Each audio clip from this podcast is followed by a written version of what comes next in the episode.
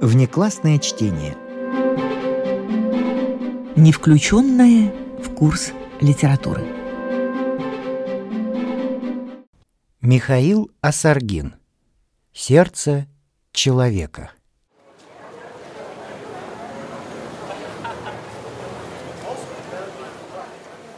Посреди большого двора стоял человек, одетый достаточно прилично, чтобы его не приняли за нищего.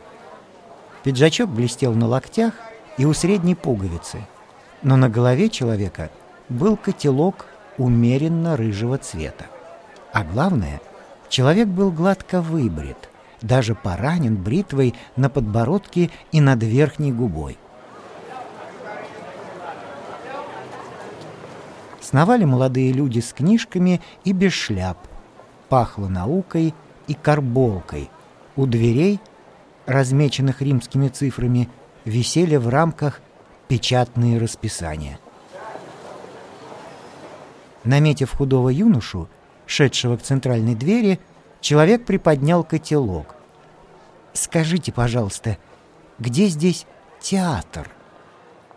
Юноша ответил несколько оскорбленно. «Здесь не театр, а медицинский факультет». «Я это знаю, но я разумею театр анатомический, где режут трупы». Прежде чем войти, человек оправил сюртучок, указательным пальцем оттянул с кадыка слишком узкий сероватый крахмальный воротник и потрогал порез на подбородке. Дверь оказалась тяжелой, тугой и подтолкнула вошедшего в спину. Так как в вестибюле никого не было, то человек не без робости приотворил следующую дверь.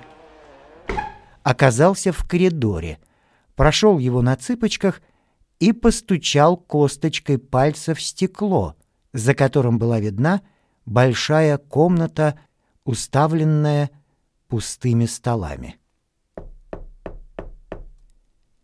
Из кучки людей в белых халатах отделился один и, выйдя, спросил что угодно пришедшему. «Простите за беспокойство», — сказал человек, — «но я не знаю, к кому я должен обратиться по личному делу». «А что именно?» «Я имею один труп, то есть он еще не готов, но я предполагал бы его предложить». «Предложить труп? А вы что же, вы из морга?» «Нет, я живу на частной квартире, так сказать, в окрестностях ботанического сада. Но я слыхал, что вы покупаете трупы для личных надобностей, а так как я несколько стеснен в обстоятельствах...» Человек в белом халате недоуменно оглядел собеседника. «Я не понимаю вас. Мы трупы не покупаем. Нам доставляют из больниц и из морга. Но откуда же у вас труп?»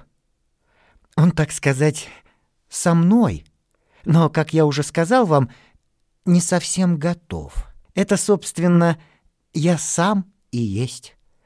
Мне 54 года, особенной болезненности нет, однако немало интересного.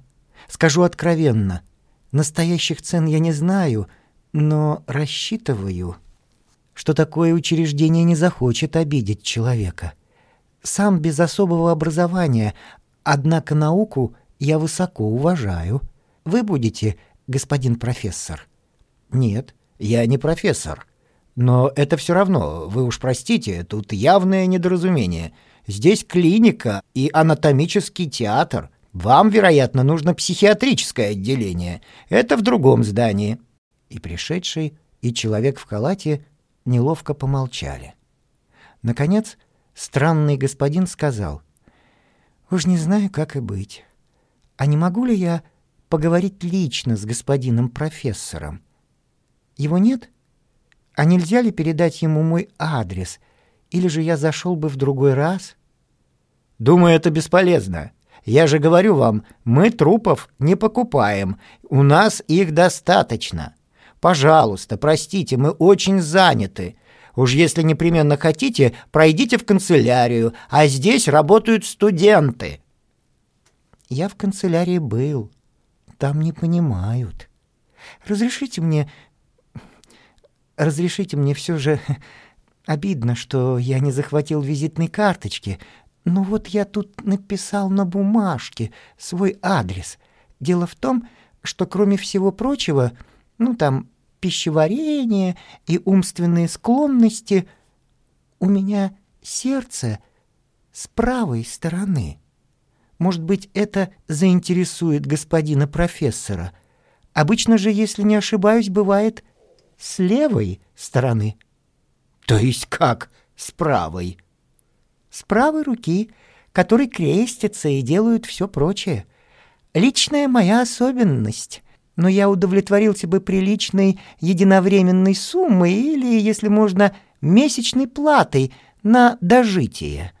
Случай, извините, редкий. Мне говорили, что в Лондоне, например, дали бы постоянную пенсию за право располагать трупом, но нет средств на поездку и, сверх того, незнание языка. Но послушайте, а вы уверены? Относительно страны? Помилуйте, я честный человек. А, впрочем, достаточно... И человек, надев котелок, снятый из уважения к белому халату, приложил обе руки к правой стороне груди, закрыл глаза, как бы слушая далекую музыку, и в такт ударом легонько закивал головой. Раз, два, три, четыре, пять.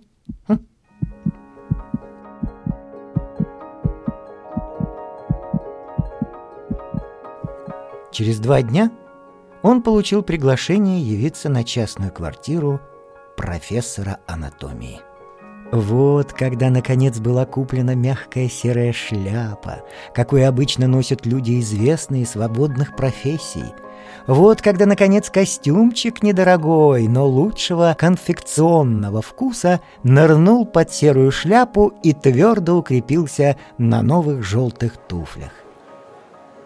По улице идет человек и с ласковой, хотя и несколько насмешливой улыбкой смотрит прямо в глаза встречным, не знающим, с кем они встретились.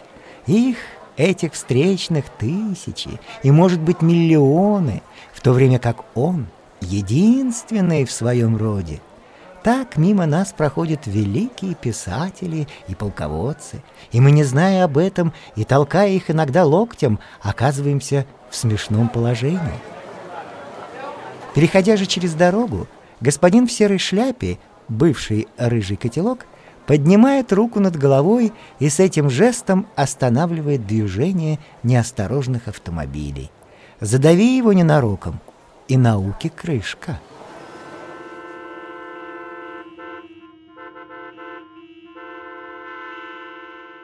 Кроме довольно-таки солидной для него одновременной суммы, он получает помесячно, что при полной скромности его жизни удовлетворяет все насущные потребности. Воздержание от простуды, горячащих напитков и волнения может отозваться на сердце, которое, как вы знаете, имеет необычное место пребывания и принадлежит науке и человечеству.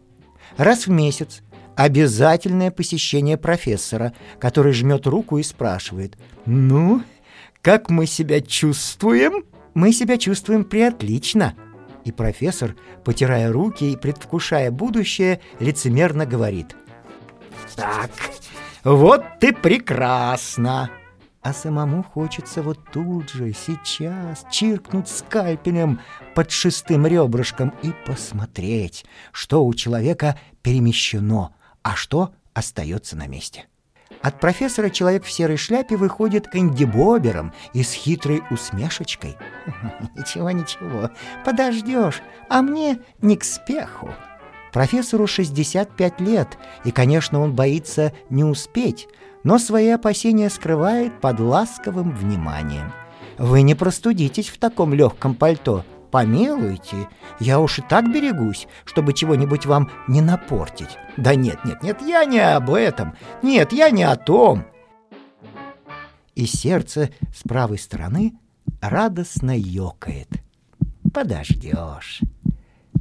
На неделе раза 2 вызывают письмом явиться то в аудиторию, то на ученый доклад, ибо это предусмотрено договором. Надевается чистая рубашка, Студенты слушают через трубочку и смотрят с почтением. Да, вот это да. Обычно в таких случаях правое и левое легкое как бы меняются местами, говорит профессор. И экспонат с правым сердцем обиженно думает про себя. Обычно. Может быть, поищите кого-нибудь другого? Но вслух не говорит. И запахивает рубашку, ссылаясь на то, что в аудитории холодно. А ему менее всего хотелось бы простудиться. К тому же он щекотлив, а студенты так неосторожно тыкают пальцами. Вообще, он держит себя важно, потому что в жертву науке он принес свой будущий труп, отнюдь не живую личность. А слова? Что слова для мудреца? Ничтожная игрушка. Мысль жениться пришла ему на его 57-й весне. Вообще, прекрасная мысль, но в данном случае оказавшаяся губительной. Весной человека пригревает солнце, и тут еще чирикают разные птички, женщины в новых шляпках, кошки и собаки проявляют несдержанность чувств. Его выбор пал сначала на очень молодую девушку, маникюршу в парикмахерской, где он брился перед лекциями и заседаниями учебных обществ. В его жизни это был первый и последний маникюр. В общем, неудачный. Когда он уже отшлифованным пальцем провел по щечке девицы, она едва не плеснула ему в лицо тазик мыльной воды.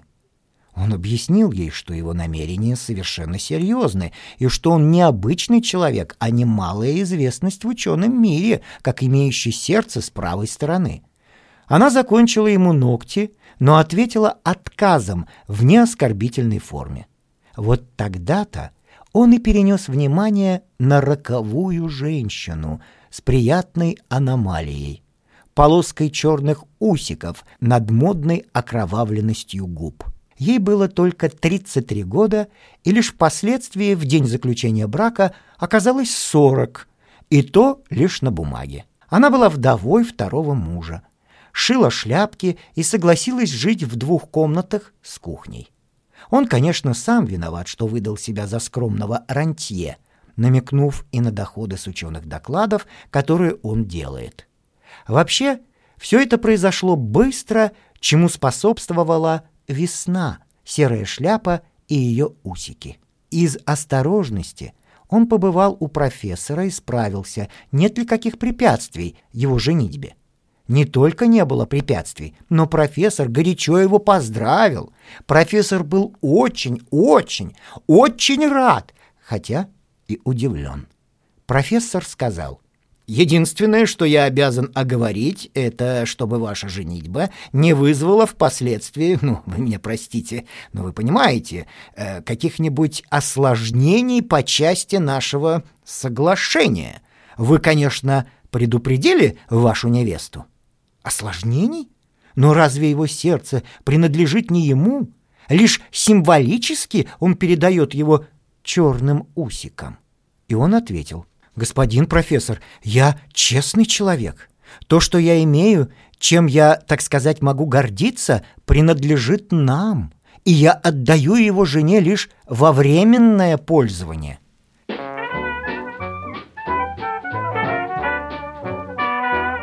Когда она его била руками, тарелкой, щеткой, другими предметами, он, как честный человек, старался повертываться к ней левой стороной, как не имевший большого значения для науки. Но падали волосы, и жизнь человека сокращалась к невыгоде их обоих. Любовь и коварство жгли с обоих концов эту свечу, предназначенную осветить темные страницы анатомии и физиологии. Он жестоко ошибался. Теперь ему не принадлежал не только труп, но и живое тело. Описывать его жизнь подробно не стоит. Она стала жизнью обыкновенного человека.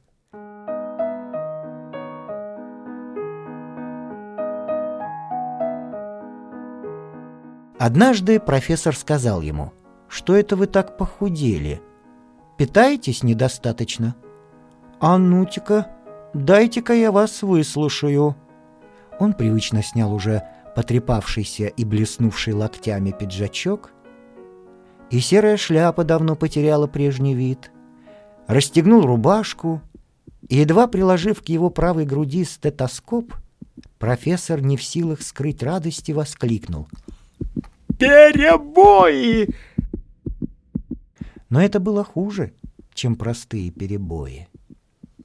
Не стесняясь соседей, она кричала: «Ступай к своим дуракам и скажи им, что я не согласна!» «Но я обязан! Я за это получаю!» «Ты получаешь? А мне потом ни гроша не заплатят?» «Ой, не надо!» «Я не обязана давать им даром свое добро! Так им и скажи, если мне не дадут дополнительно, я тебя сожгу!» Ужасно! Он плелся, страдая одышкой, к профессору, который по доброте не говорил, что его нет дома. Он стыдился торговаться, но предупреждал, что эта женщина на все способна. Она его действительно сожжет в крематории. «Мой дорогой», — грустил и профессор, — «я понимаю вас, но что же делать? Мне и говорить-то с вами об этом странно. Не можем же мы выплачивать ей пенсию, как платили вам. А нельзя ли ей обещать, что мы потом ей выдадим? То есть я хочу сказать, что она может, если хочет, сжечь... вы меня простите, там, что останется?» Честный человек сумрачно отвечал: «Какое? Я ей предлагал, она говорит: знаю, они мне отдадут всякую дрянь, а главное, оставят себе». То есть это она про сердце? «Действительно», — застенчиво бормотал профессор, «сердце мы действительно хотели бы сохранить в банке. Уж не знаю, как и быть». «Господин профессор, все-таки право на нашей стороне, хотя адвокат ей сказал, что по использованию вам придется меня ей вернуть. Вот я и думаю, а нельзя ли поступить так? Вы ей ненужное отдайте, а вместо сердца, скажем, вы сунете ей эту, которая, как ее, например, печенку. А она не разберет, уверяю вас. Она и на базаре-то плохо разбирает. Я бы никогда не предлагал такого обмана, но для науки я готов на все. Или, в крайнем случае, почки... Ой, не-не, хотя почки она иногда готовит». Они сидели грустные и обсуждали. В те дни профессор искренне полюбил и оценил этого человека, достойного, справедливого, но убитого неудачной женитьбой.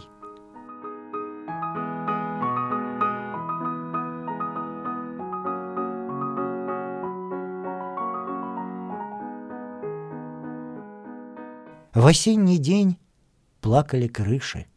По просьбе больного доктор обещал предупредить профессора. Он предупредил его накануне.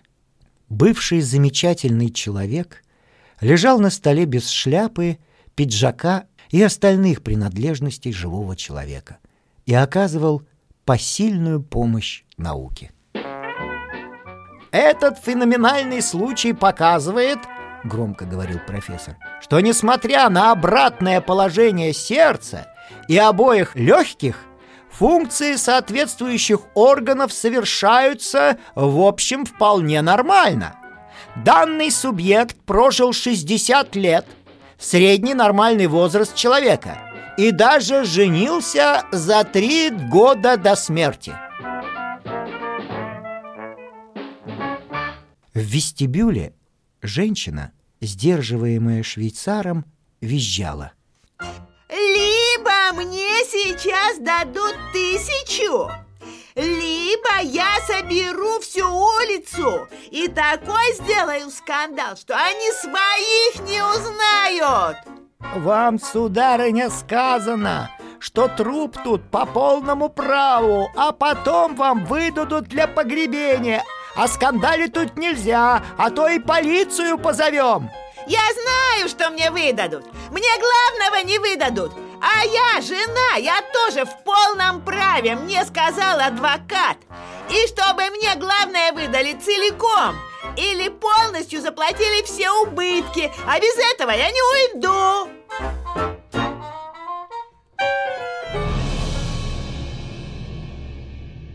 Субъект вел правильный образ жизни, не употреблял спиртных напитков, и некоторое перерождение сердечных мышц мы относим... И профессор, подковырнув резиновым пальцем сизо-красный комочек, задержал на нем внимание аудитории.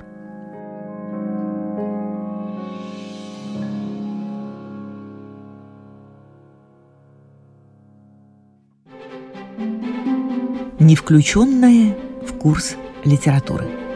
Внеклассное чтение. К непрочитанной книге всегда можно вернуться. Михаил Осоргин. Пустой, но тяжелый случай.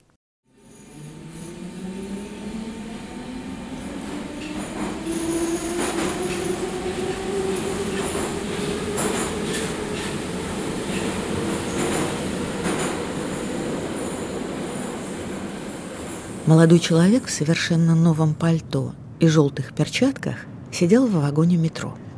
Он недавно приехал из России и скоро возвращался. Пальто купил в Бель-Жардиньер, перчатки на Капуцинском бульваре. Быть в Европе очень приятно, особенно в Париже. Хотя жизнь настоящая не здесь, а дома, а в России. Мудреная жизнь, но своя.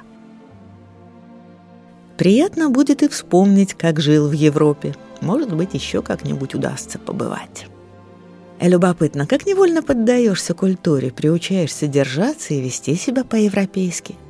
В числе прочего, молодой человек знал, что европейцы носят перчатки на обеих руках и уступают место дамам. Вообще знал, но частности иногда ускальзывали. Что значит, например, «дамам»? А девушка-подросток, например, тоже дама. Уступать ей? Нужно, чтобы не вышло смешным. Европеец не должен быть смешным. Так как другие, настоящие европейцы, французы, девочкам место не уступали, то не уступал и молодой человек, фамилия которого была Коняев Григорий Васильевич. Пожилым же дамам непременно уступал. Даме с ребенком обязательно. Быстрее обычного вскакивая и касаясь шляпы. Еще уступал тем дамам, которым как-то невольно уступишь. Заметным дамам, интересным. И тем, которые смотрят вопросительно. Но все-таки твердых правил на этот счет нет. И сами французы как-то неотчетливо поступают. Рядом с молодым человеком сидел плотный и почтенный француз с красной розеткой, Орден почетного легиона. Коняев, косясь на красную пуговку, думал. Как странно, что красная. У нас было бы понятно, даже как-то обязательно, но вот у них тоже красная. Коняев не был коммунистом.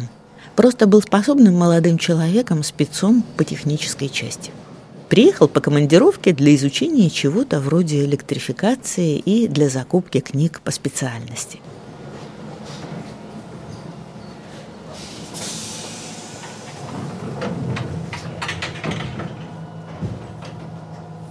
И вот вошла в вагон старуха, но не дама. А вроде консьержки, без шляпы, с прической, на которой может держаться и бельевая корзина. Одета чисто, но все-таки не дама. И очень пожилая. И молодой человек, который за собой очень следил, смутился. Потому что неизвестно, как быть. С одной стороны, дама или простая женщина, какая же разница?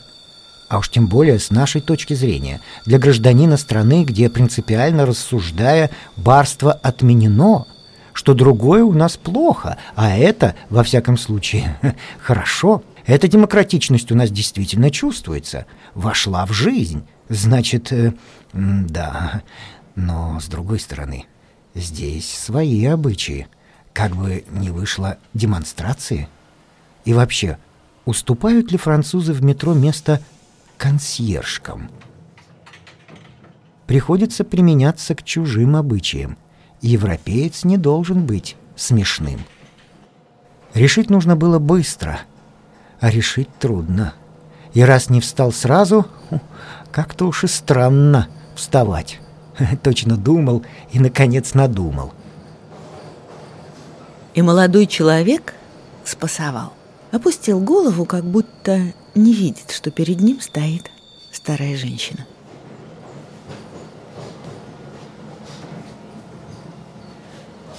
Тогда случилось следующее.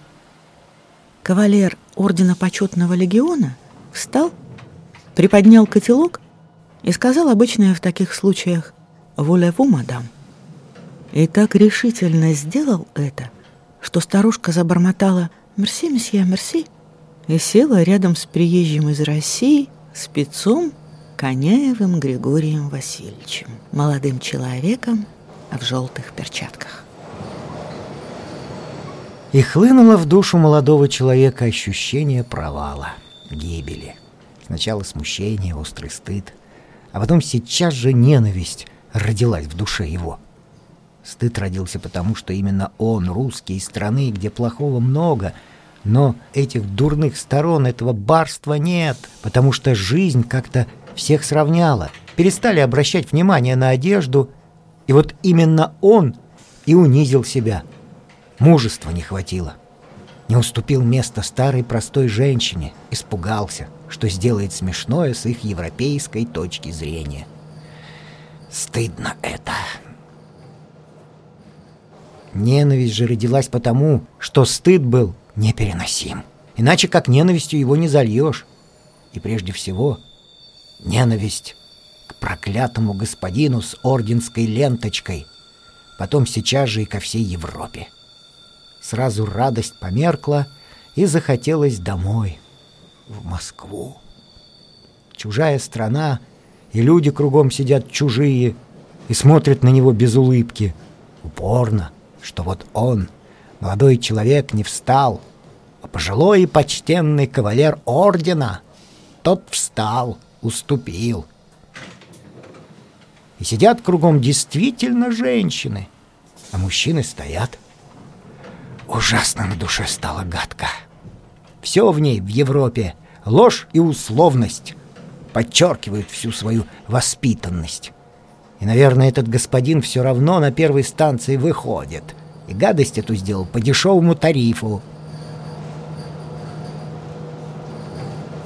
Но господин не вышел, а прислонился к двери и продолжал читать газету. И еще холоднее стало на сердце у Коняева Григория Васильевича, приезжего из России спеца по электрификации. Под желтыми перчатками стало потно и царапало шею новое пальто от Бель-Жардиньер. Вообще, все стало противным. И так захотелось. Вот бы подрались французы в вагоне, или кто-нибудь наплевал на пол. Черт же на ухо шептал: «Это ты, хам невоспитанный, азиат. Для старушки себя пожалел. А француз, буржуй и уже пожилой, да еще с красной розеткой, просто встал и уступил. Теперь стоит и на тебя смотрит. И все на тебя смотрят. Думают, вероятно, из России приехал такой невежа невоспитанный, не европеец. Все что угодно, а не европеец». Очень-очень скверно было на душе Коняева Григория Васильевича спеца. Из-за такого, в сущности, пустяка, а так скверно, что невыносимо. Встал и на первой станции вышел. Станция была инвалид, а ему нужно, собственно, ехать до опера. Но не мог. Так мерзко было на душе. В России он был простым гражданином, не коммунистом, и к Европе он хорошо относился, мечтал о ней, вот и приехал, и чувствовал себя приятно здесь до этого случая. А вот теперь шел по улице и всех ненавидел. Черт бы вас всех! Сплошное лицемерие, все напоказ. Если бы пол Парижа провалилось, или бы революция случилась, обрадовался бы сейчас этому Коняев Григорий Васильевич из Москвы. Черт же продолжал ему шептать. Оттого и злишься, что хам невоспитанный.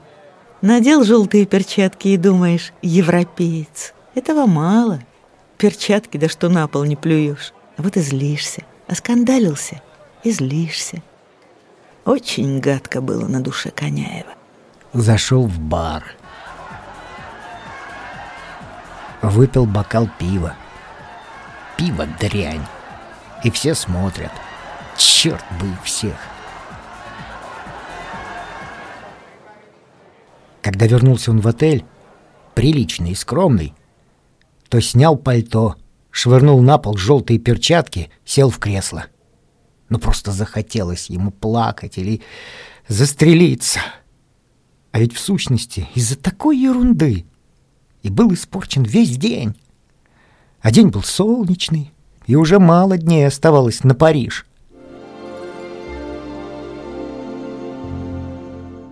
Вечером писал письмо в Россию, жене. Вот из письма отрывок. Знаешь, я что-то очень заскучал по России. Даже раздумал хлопотать о продлении визы. И удобно тут, и покойно, и интересно, а не могу. Не лежит душа. Чувствуется ложь какая-то, показная добродетель. Внешнее все. Давит меня это. Пусть тут все тонко и вылощено, но чуждо нам. Манечка, душа тоскует по родной грубости и грязи. Нет, право, холодно тут и как-то одиноко, что ли. Был Григорий Васильевич Коняев человек, в общем, прямодушный и честный, и потому дальше написал. А, впрочем, сам не знаю точно, что со мной. Просто соскучился, и на душе дрянно. Чужая хорошая жизнь раздражает. Злюсь на всех и на все. Нет, мы не европейцы. Может быть, это и хорошо, а может быть, и скверно. Вообще чувствую, что не засижусь. Ну ее, Европу! Дома лучше. Потом лег спать под чистую холодную простыню. Свет погасил, а не спится. Начнет дремать, и опять мысль на то же возвращается. На эту чепуху, что вышла в вагоне. Сам себя видит, что вот привстал, снял перед старушкой шляпу, уступил место, и так было бы на душе хорошо. Если бы тот господин с красной розеткой не встал раньше, может быть, все-таки... И болезненно морщится Коняев спец, натягивая простыню до самого носа. Не спится.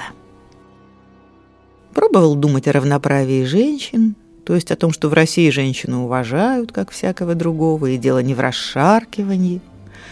Пробовал говорить себе... Да ну, стоит из-за такой дребедени. А дребедень все не выходит из головы, и это очень мучительно. И опять злость подступила. Вот бы этому французу с розеткой в морду бы кто-нибудь заехал. И стало ему, Коняеву Григорию Васильевичу, сразу легче. Ужасно гадкое состояние. Потом все же заснул.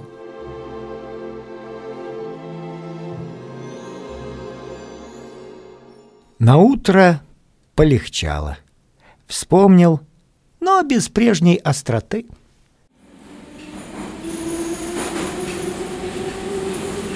Больше в вагонах метро не садился, а на ногах ездил, даже если далеко, как бы из гордости.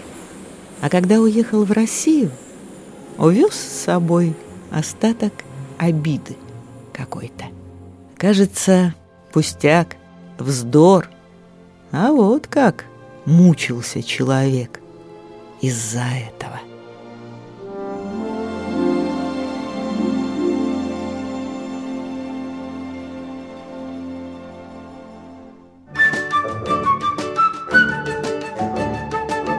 Внеклассное чтение. Классное чтение для всех вне класса.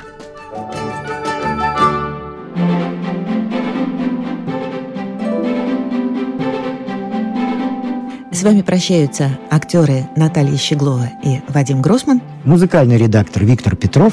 Слушайте нас в Spotify, на платформах Castbox, Яндекс.Музыка, Apple Podcast и других. Самых маленьких слушателей мы приглашаем побывать в гостях у книжки. Подкаст Латвийского радио 4. А для тех, кого интересует наша женская роль в истории, в подкасте Латвийского радио 4 звучат истории на манжетах. О знаменитых дамах своего, да и нашего времени, о тех, чья жизнь стала отражением эпохи, об участницах или свидетельницах поворотных моментов в истории человечества, истории на манжетах. Если вы слушаете нас на ваших любимых подкаст-платформах, ставьте нам, пожалуйста, оценки и оставляйте комментарии, где это возможно. Мы все читаем, нам очень интересно ваше мнение.